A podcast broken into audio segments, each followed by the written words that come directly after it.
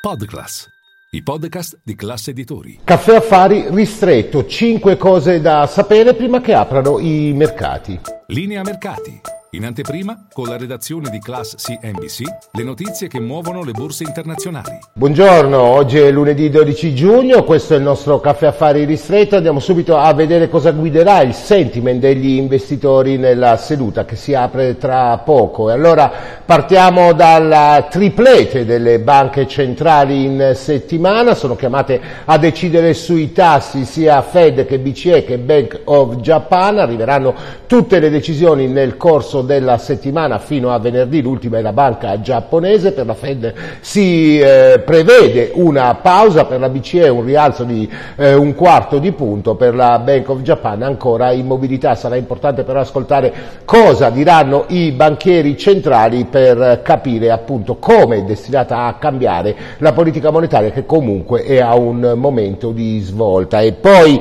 eh, come apriranno i mercati? Beh, ci si attende una posizione attendista, l'Europa l'Europa dovrebbe aprire leggero territorio positivo, ma di fatto a dominare è la prudenza e qualche volatilità appunto in attesa che arrivino le decisioni delle banche centrali. Quali temi sul mercato italiano? Uno tra tutti, TIM che ha ricevuto eh, un ritocco delle offerte sia da parte di KKR che da parte di CDP e Macquarie, eh, la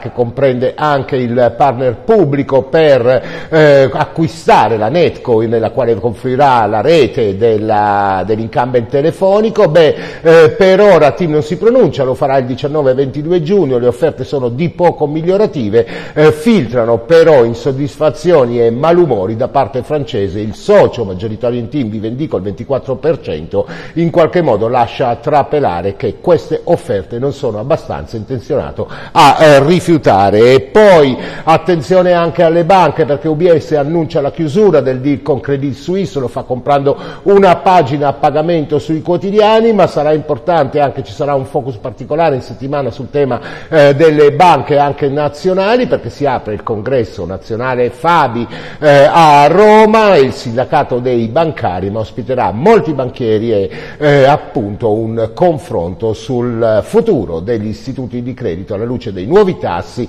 degli NPL in arrivo e delle nuove contingenze anche per quanto riguarda il lavoro e la concorrenza eh, dell'online. E poi infine la notizia eh, che riguarda sia curiosità che folklore del mondo della finanza, il finanziere George Soros all'età di 92 anni lascia il proprio impero al figlio Alex, eh, chiude in questo modo una partita durata oltre mezzo secolo, l'uomo che in qualche modo aveva sbancato, si dice, la Banca d'Inghilterra prima e la Banca eh, d'Italia dopo, investendo e vendendo allo scopo scoperto le eh, due monete nazionali. È tutto per il nostro caffè affari, adesso buona colazione.